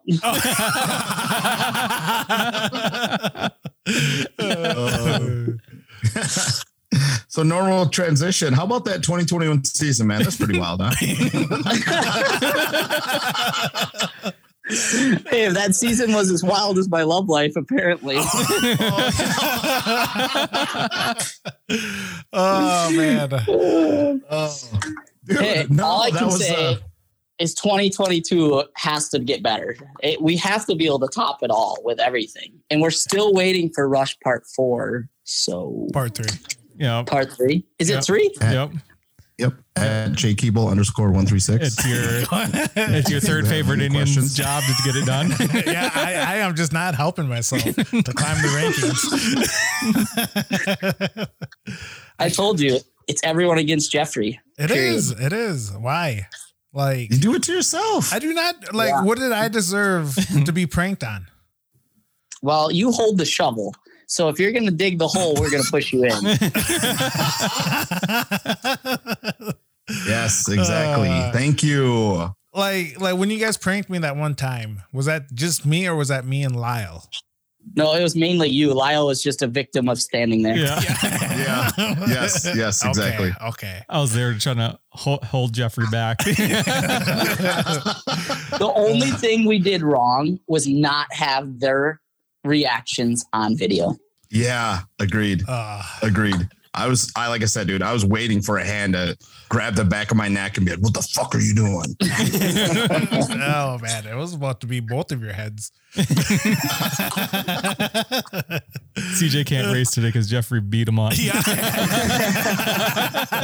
some some media guy went AWOL. Threw his camera at him. yeah.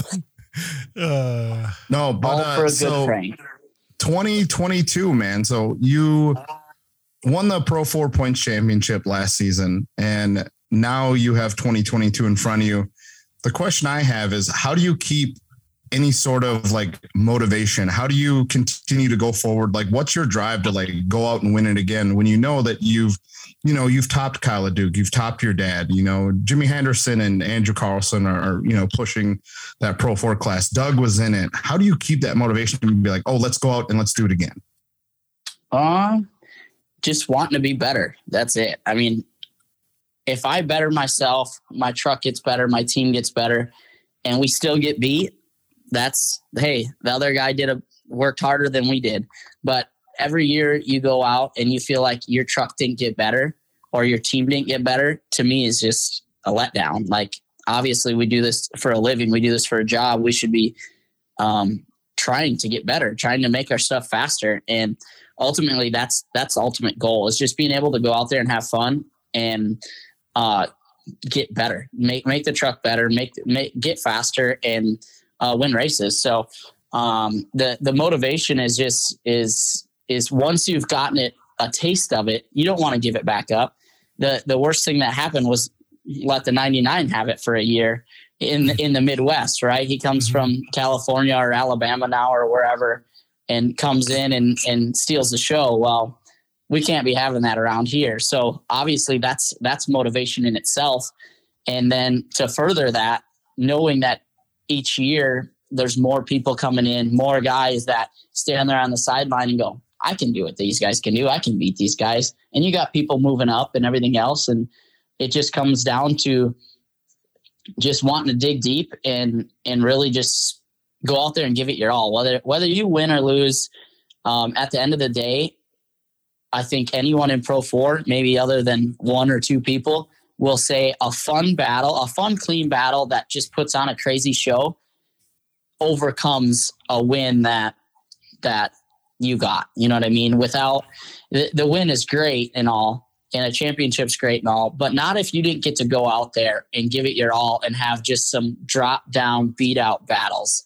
That's what's fun. That's what keeps you digging. It's it's not necessarily the win every time that keeps you digging. It's the the fight to want to go out there and know that every one of these dudes wants to win, and every one of these dudes, the minute the green flag drops, nobody wants to be friends with anybody. And after the race, maybe 95% of you guys are all good with each other.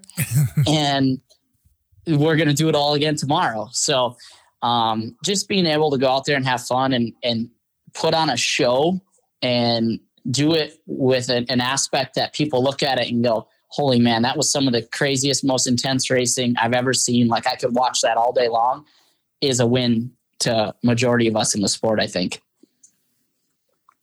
So I think I might have asked, I don't know if I asked you this question last year, um, but do you think that there's been a bit of a difference from when like 2019, 2020, you know, those West Coast guys would come out here, RJ, Doug, Kyle LeDuc, and then 2020, uh, Kyle LeDuc made his way to the series full time. And it seemed like you guys were able to I guess, be a little more civilized on the course. and you guys mm-hmm. weren't bumping and banging so much. Do you think now it's because that you've had a full race season to race against each other, each other's styles? Um, do you think that that has adjusted on how you guys race each other? Yeah, absolutely. And, and and the longer you race each other, the more respect you're going to gain either way. I think what what really blew it all out of proportion in previous years was they didn't race against us all year. We didn't race against all them all year. And some of us can go and win a race and you'll never know. Then maybe some pictures or something. And some of us can win a race and they have to talk shit about everyone who lost. And I think that's ultimately what grew this huge rivalry or what everyone thought was a huge rivalry. I didn't really have a problem with with anybody I race against until you dirty dog me and go into the next race. I'm good with it. Is if we want to race clean, we're going to race clean. I'm not. I'm not someone that's about getting even. Um, I don't think there's any any such thing as getting even. If if he dirty dogs you, karma's going to get it is going to take its place, and that's that's what I believe in, and um, that's what I've always stuck to. But I think more than anything, it was the fact that we didn't race against each other all year, and it only seemed like we met up once that there was a lot of emotions that all met at one time a year. So someone got the short end of the stick, somebody got the the the better end of the stick for one race, and you never actually got to go out and race multiple times and let it work itself out. So it ultimately took a a full year of racing with each other and getting the respect of each other and and pushing each other to get better and faster before it was like, all right, we're all on the same page here. We want to we want to win, we want to race, but we don't need to sit here and talk shit about each other the minute one guy has a bad race or this guy has a good race or whatever. We can be gentlemen here, go out there, race, race hard, have fun, and at the end of the day, all still not hate each other and go to the next race and do it all over again. And we'll put on one a better show. We'll probably have more fun. We'll wreck less parts.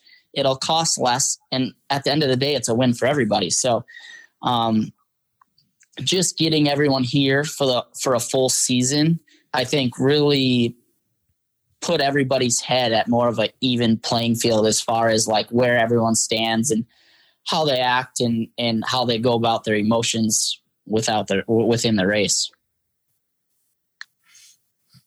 So uh, the question I have next, then, uh, it's something we've kind of asked the drivers. Um, and, and an interesting topic that we've had is the new um, adjustment to the series as far as like time versus laps go. You know, some people are for it, some people are against it, and I really like getting a, a driver's perspective on it. So you know that first part of the race is going to be you know five five minutes eight minutes whatever it may be and then you get the comp yellow and then you get another five minutes and then the white flag do you have a preference you like you know, either or? Are you a big fan of the time, or are you a big fan of like the the, the set laps? I want to go out there and get my money's worth. I don't. I mean, obviously, this sport isn't cheap, and I'm sorry, but after racing, I would pay like a thousand bucks or something to enter Pro Four race, right? It's like going to the circus, but then the people have to pay to be in the circus. It just doesn't always make sense. It's like, why would I go there and have to pay to be in it? Well, that's what we are. Without us circus monkeys, they don't have a show. But yet we pay to park, we pay to enter, we pay, pay, pay, pay, pay. For the winning the Pro Four championship last year, I got nineteen hundred bucks. That that's it. That's what you got. So Jesus. now they go to racing and now they go off time and they short you on time. Originally, when off road, when short course was booming, when short course was this thing of greatness and just badass people doing badass shit, it was, we were, our cars were built to race 15 minutes and be out on the track for 20. Now we're racing for like a total time of like eight or 11 minutes, and you'll be lucky if you're out there for 15 minutes. If if I was a, uh, and I, I shouldn't be saying this because this is more or less my future. This is where I race, so I need the series to, to be there. But for a lot of these guys, these sportsman guys, and and people that do this for a hobby, I don't know how you can justify it. I mean, you go there, you pay to park, you pay to enter, and then they give you eight and a half minutes of racing time for your seven hundred dollars. It just it doesn't make sense to me. I mean, I, I want to go there and get and know that no matter what, say my lap time is a minute. I want to get 15 laps or 14 laps, and you call it 14 race laps and then a caution or whatever. We've always built trucks to run 20 minutes and race for 15 minutes, a full race of 15 minutes.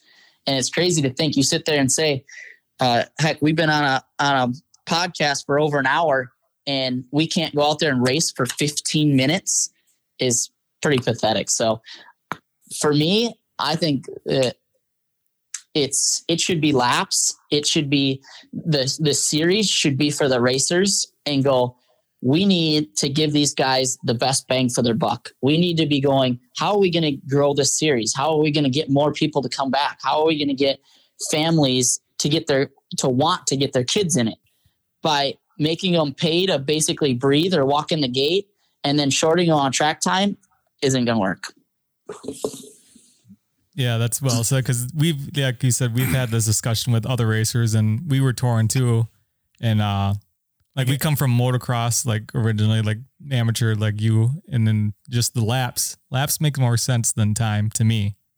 Which in motocross, it's different, right? They Yeah. don't have a mandatory caution. They don't have a caution. They don't have someone riot crashes. They put the flag down. Big deal. You get, say, like Supercross right now, you get 20 minutes of race time no matter what. Yep. that's what we're getting beat on right now is they say you get a 15 minute race right? Well then they they take off. They start it when you roll out 90% of the time. It's not when you go green. It's when you roll out. So then you waste a minute and a half or two minutes rolling around before you go green. Then you go uh, mandatory caution and that's two minutes two and a half minutes so there's five minutes of your time already and you're down to 10 minutes of racing if there's not a caution if they want to do time, I'm all for time, but give us that true amount of time. Anytime somebody crashes and you have to stop the race, stop the clock. Anytime we're rolling around, the clock shouldn't be matter or it shouldn't be counting. It should be if it's a 15 minute race, we should get 15 minutes of green flag racing. I'm I'm all for like the way stock cars do it where they put a maximum time on it. That makes sense to me. Put a maximum time of 20 minutes or 25 minutes of total time from when you roll out to when you roll off, then it's up to the racers to figure out how they got to pull their head out of their ass to make a 15 minute race. But to just short everybody else and say you get 15 minutes, whether this guy crashes or that guy crashes or this guy forgot to tighten his wheel nuts and he has to get towed off, pretty shitty for all the people that spend their hard earned money to and all their days of vacation to come spend at your series. Mm-hmm. See, this is probably why I'm third on the list again. well,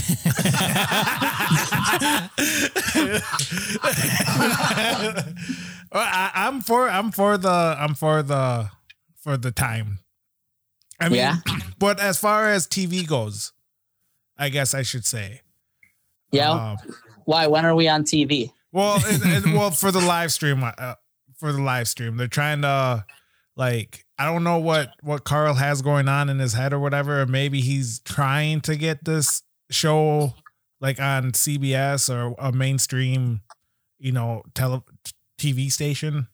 But I mean, I get it. But if if it's not going anywhere, then yeah, give you guys a full fifteen or give you guys a full fifteen laps or or whatever makes the car or the race last 15 minutes. So, Yeah. but like and I I, said, definitely see both sides, right? I've been Yeah. to races where they screw around for an hour and you're like, just sh- cut the race down. So I get that. yeah, But I think they don't do a good enough job at giving you the opportunity to get your full race time. The minute they get a chance to cut time off the race time, it feels like they do. And that's kind of why I said, like, I'm all about having a total time. Say it's 20 minutes. Say you get 15, we're going to offer you 15 minutes of race time, but we're going to put a, uh, we're going to start a countdown at 20 minutes. So as long as you guys keep it to one caution, whatever, you'll get your, your 15 minutes. But the minute you start crashing, we're going to start counting down the time yep, and going to take it off. So I definitely see both sides of it as for spectators and people tuning in. But at the same token, a lot of people tune in to watch one race, one driver, right? yep. And some people tune in to watch the whole show. You're my but favorite driver. A lot of people, oh, thank you.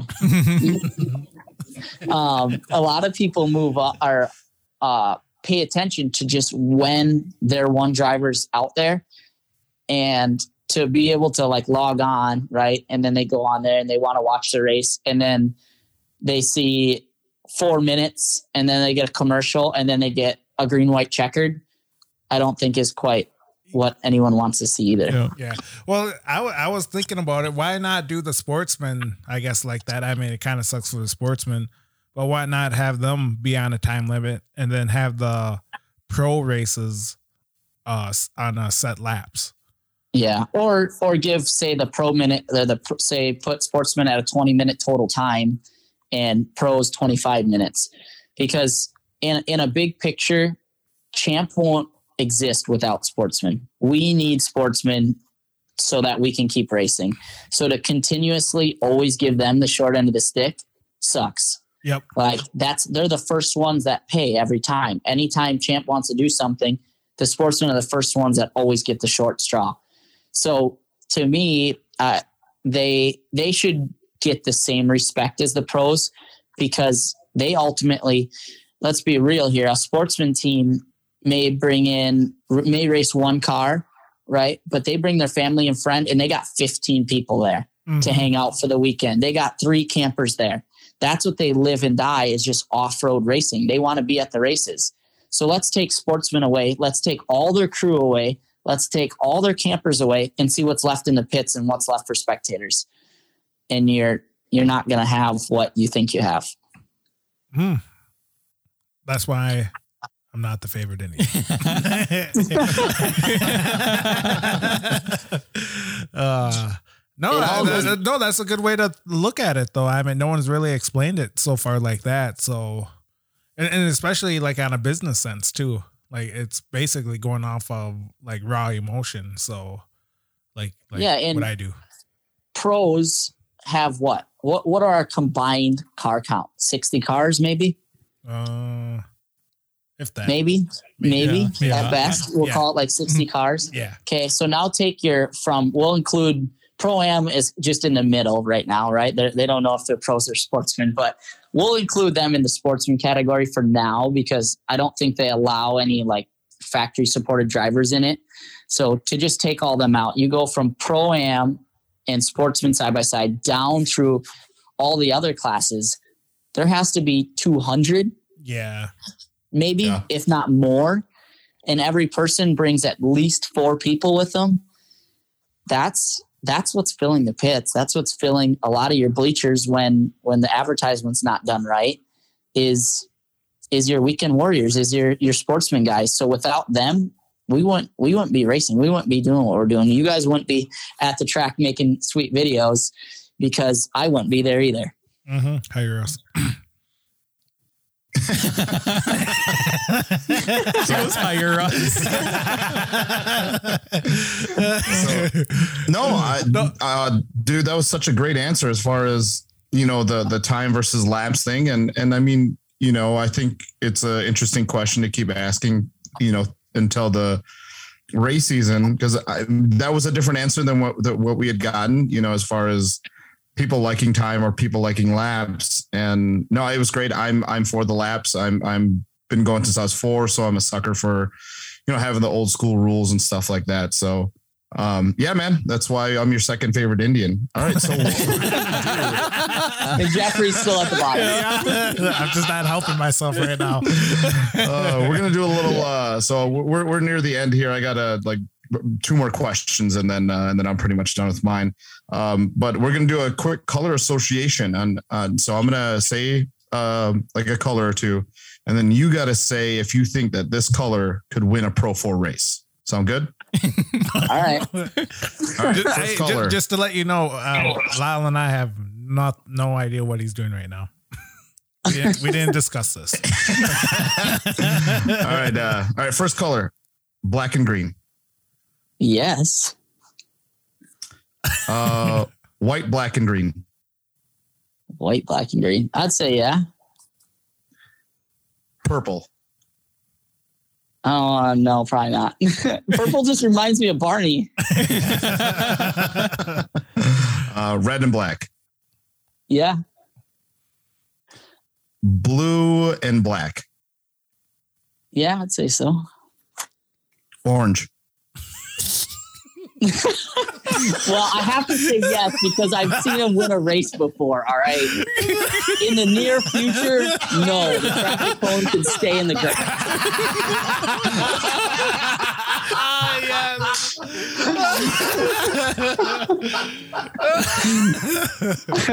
Uh, Alrighty. Uh, all right. Color associations. Color association is done. My next question.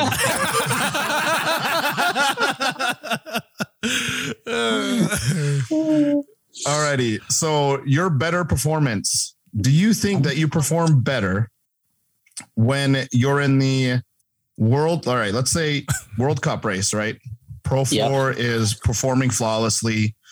You're hitting all your break points. You know, you're super focused. You're you're catching every every Pro Two with ease. Do you think you perform better in that situation, or when you're making sweet sweet love?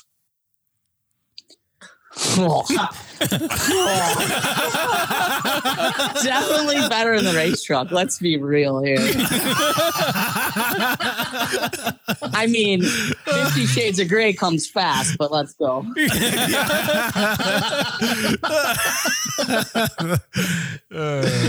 Uh, okay. Yep. Yep. Yep. All my questions. Go ahead, guys. Anything? So those are all my serious questions. uh, Just throw the top on it right there. Yeah. Wham! uh, are, are you being Uh. serious? That, that was your questions? yeah. Yeah. That was my question. That was that was the last two questions that I had. Oh, well, I'm good. He's like, I can't top. He's like, I can't top Nobody, that. nobody wants to try to like follow that up. Yeah, I was like, I don't know what to do anymore. Jeffrey's Well- definitely sitting there right now, like, I don't know what to do with my hands. I, I, Yes, he is. I'm watching. I'm right across from him right now. I just got uh, I just heard a question that was not talked about. Now I want to follow it up. Yeah. Gosh, my hands are up. What do I do? Before we called you, Tito ran by all the questions he was going to ask. Those last two weren't on it. yeah. He's like, like, this is what I'm going to ask CJ. This, this, and this, and this, and then he threw these last two in there. Hey, I think you should have just winged it right from the get go. Like my dad likes to call us the king of wing because like the perfect example is at KOH. We're pre-running and we get to this. Uh, here's another great name. You guys can be excited about it. We get to Chocolate Thunder. Mm. And Tito's nickname. So if if you name or if you make it to the top of the trail first, you get to name it. Well, Chocolate Thunder became because he got up there and he had the Chocolate Thunder. He went behind the rock and had to pinch a loaf, and he Ooh. named the trail Chocolate Thunder because of that. Nice. Anyways, So back to the King of Wing part. We get to this trail called Chocolate Thunder, and it's one of the number one trails for people just like backing it up. Like it's steady traffic in it all day. And we have to race up it. And it's probably like uh, out of all the trails, like the second or third hardest rock trail that we did this year. And we got there and there was people everywhere and I couldn't get up. Like we couldn't, we were trying to pre-run it and there's people everywhere and we couldn't get up. So my dad's like, all right, well, eventually you got to come back here and pre-run it. Right. And I'm like, nope. When I get there, I'm just going to hit it and we're just going to, we're either going to crash or we're going to make it. That's it. That's all there is to it. And that is like not even second nature to me. That will like the first year we did KOH, we walked 90% of the trails, the rock trails, because we didn't want to scratch all our shit up. And then the race time time came and we just sent her through. He's like, that's I'll how remember we, that. I'll remember that. Yep. You gotta remember that. have- So for the next one, you gotta, you got you each gotta have your like well, for Jeffrey, we'll call it a, a three minute time slot. For uh Thank you know, you, thank he you. gets, That's, he uh, gets three questions because he's a lap guy. Yep. And Lyle just doesn't like to debate, so he gets to do whatever he wants. But none of you guys can know what the next person is going to ask. You can't discuss it. You can't nothing. You just got to wing it for your slot. Oh man. Ooh, and then let's eat chicken wings while we're doing it. Yes. Mhm. Okay. Yes. Here's there we to you go. guys. Are you ready? Do, do you want to sponsor this uh, segment? Are you guys ready? I got a question for you guys though. Ah, Uh-oh, Individually? Chicken wing sauce. I, I feel like you told me this. Like you, you're gonna do this to to us. Oh no no no No. no! That that was the Pro Four Pro. That was the Cup race. Yeah. If I'm you- asking you right now. If you would have I'm, won, what is the best chicken wing sauce? honey barbecue. Honey, yep. I'm there too. Honey barbecue. There's no way Tito's following them. No, Uh, I don't know, man. I got to go with some sort of dry rub. I'm I'm a big dry rub kind of guy. Like lemon pepper, Uh, no, I hate lemon. Uh, maybe like a teriyaki. Caribbean jerk or like a uh, Oh, like a like a dry heat seasoning, maybe. Ooh, like a spicy. Yeah, Alright. I like my ice. I like my wings spicy. I like like uh like an Asian zing. Ooh, No, what yes. what that what flavor that technically is, but like an Asian zing glaze sauce, I think it's pretty good. Took my Mm, first getting a Asian. little- Little bit of yellow fever. I love it. Yeah. All right, I'm out of questions. Yeah, that's all. yeah, I that's got. all I had. I had one. Alrighty, and there's the egg roll. I mean, there's the cherry on the top, man. So, uh, dude, thank you so much for uh, for for taking our phone call, jumping on the podcast, BSing with us, man, dude. Thank you so much. Yeah. We really appreciate Yeah, it. we do appreciate that. Yeah, absolutely. Thanks for having me, guys. I was glad we could just wing it and have fun with it. Mm-hmm, mm-hmm. for sure, man. Hey, uh, also let your dad know too. We'd love to have him on. All righty, boys. Sounds good. Me and my buddy Merle here, who's supposed to be my roommate, but he's having a troubles leaving the nest, are gonna go get some chicken wings now. Uh, Alrighty, brother. We'll talk to you later. All right, see you guys yeah, later. later. yeah, later, homie. Good. Yeah, that was good. That was good. I can't believe I'm third. I, I can't believe I'm third. And all honestly, when he when when when he said that in the beginning, I still not over it. Oh well, hey man, you know what? That's what Like, you uh, get out for of- leaving me. Out of all people, though, like you hated the you get. Greaves. That's what you get for leaving me at the starting line. that how that race panned out last year is how this dynamic happens. So When did I, I leave you start- at the starting line? So oh, when we did the foot race at yeah, ERX, yeah. I yeah. took second. You didn't even get off starting line, and someone else finished the race in first. Ah, I just, I, I still don't see how I'm third. Maybe if you liked laps more than time. Maybe a close second. Yep. Maybe a close second, Mm, like from Mm. first. Like I think it- Uh, I thought I was going to be in the running for the first place. To be truly honest, landslide win for me. yeah. landslide. I mean, I expected it, but I meant Tito to beat me. I mean, come on. I Innocent. think I I think I'd always or I'll I mean, forever I- be second. The, the thing is, is I fucking brought you guys together. you did. You did. I, I mended that friendship. you me- I mean, that's it. you did. You mended a lot. And then I got pranked on it. Oh man, that was so good. That was so good. I was just like, hey, just just shortchange everything that I ask you. and he did, and it was. I was like, after he kept saying it is what it is, and I was just like, oh shit. That's like his third one, man. This interview is not going good. Yeah. And I was like, yeah, you haven't been able to finish a cup race in how long? yeah. and he still Yeah. hasn't. Yeah, he was just like, I'm CJ Greaves and we're at Crandon. And I was like, all right, well, that was kind of weird for him to say it like that. I was like, man, what the Antigo went so well. yeah. What's the problem today? Yeah, like I get it. It's it's rainy and shitty outside right now, but what the fuck? Look at you. Look at your arm getting all Dude, tensed up. I- Did you get all I'm- heated again. Dude, I was no, no. I swear to God, if you guys prank me this year, I'm in shape. Dude, I've been, I've been back in the gym too. Shoot. Shoot. You're back in the gym to drink more. So so Uh, but no, no, good episode though. yeah. Actually, I'll, I'll best one yet. Oh, I thought, Don't, I you- do that. I Don't do you- that. I thought you did freeze. I was like, oh, he didn't. He hasn't said anything. He hasn't blinking. yeah. uh, I was like, yep, this is why we can't get sponsors. No, I was waiting for Lyle to, the, to be like, yeah, yeah. he just stared at me. I was like, oh, he froze, man. Should have just been like, yeah. I was gonna bring up a story about him. So my earliest memory of CJ is uh I just got out in 85.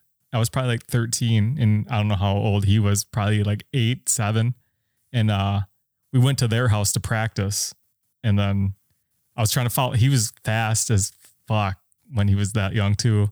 And uh I was trying to follow him over some jumps and it wasn't good. I didn't have the best day there. And then he came up to me. He's like, You know, you're supposed to practice like how you race, like speed wise. I was like, Yeah. He's like, uh, hope that's not as fast as you can go.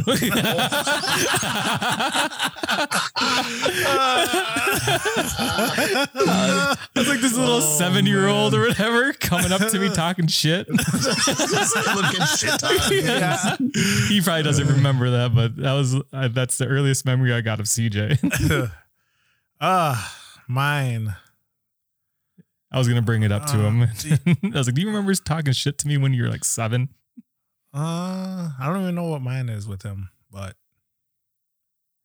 he's a good guy.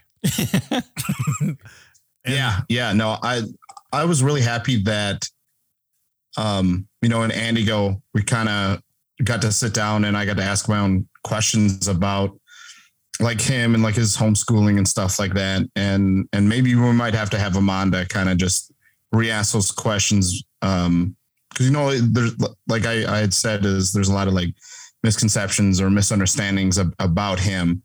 And it was great to be able to ask those questions get answers from him and for us to at least for me to be older and more mature about how to you know ask questions and being able to um you know take and admit when i'm wrong you know and, and because i i did admit that you know i was maybe un, un maybe maybe unfairly um, It's up for debate. yeah, up for debate. But I wasn't, you know, his, his biggest fan, and and there, there's a whole whole thing there. But you know, once I was able to kind of ask those questions, you know, understand where he was coming from, and and for him to even acknowledge, like, hey, like you know, when he, when he was a teenager, he wasn't, you know, the the the the nicest person, or you know, the most humble, or or, or however he had described it, and at that point, that was kind of when I realized too, like, hey, you know, we were all teenagers, you know, when you're 17, 18, 19, 20, whatever, you think you're, you know, top of the world, you know, you think you're hot shit. And especially when you're doing good at something and you can back it up, like that's when the cockiness comes out. And, and because I was that way in college, like I wasn't the biggest guy, but I had really good technique and I was able to, to beat a lot of the defensive linemen and okay, Mr. fucking knees over here and ankle and back. Just got triggered right there. Stop, stop mid, stop mid thought. why? Keep, oh, keep Oh, with your your story. eye roll, that's keep, why. Keep with your story. And even, I'm listening. Any, anyway, so when you're, I I guess my point is, is that when you're able to kind of, you know, back up how good you are, it, it, I don't want to say it gives you an excuse to be cocky, but it, it, it kind of does. It doesn't help when it happens, you know, when you're 19, 20, 21 or whatever, because then you're just, it's, it's, it's whatever. Um, and I'm, and I'm not necessarily saying that, you know, CJ was that way, but he did admit, you know, some things. And, and I think it'd be cool to be able to go back and, and, you know, kind of ask those questions or address that again, because, you know, he, he was great about it. He was, and, and now, Yeah, you know, we have open. a good, yeah, yeah, very open, and and you know he doesn't have to be, but no, uh, he's he's awesome, and um, you know, I'm I'm glad things changed, and I'm glad that's not, you know, that I'm glad there's not like uh stupid, you know, dislike there when when there it was is completely mis, misunderstood or whatever. Anyway, yeah, been stupid for 14 years, huh? No. it all started because nobody signed my poster. no, I mean it was it was good. It was good. Um, the one thing I liked about this episode was like it felt like more of we're just hanging out, talking on the phone.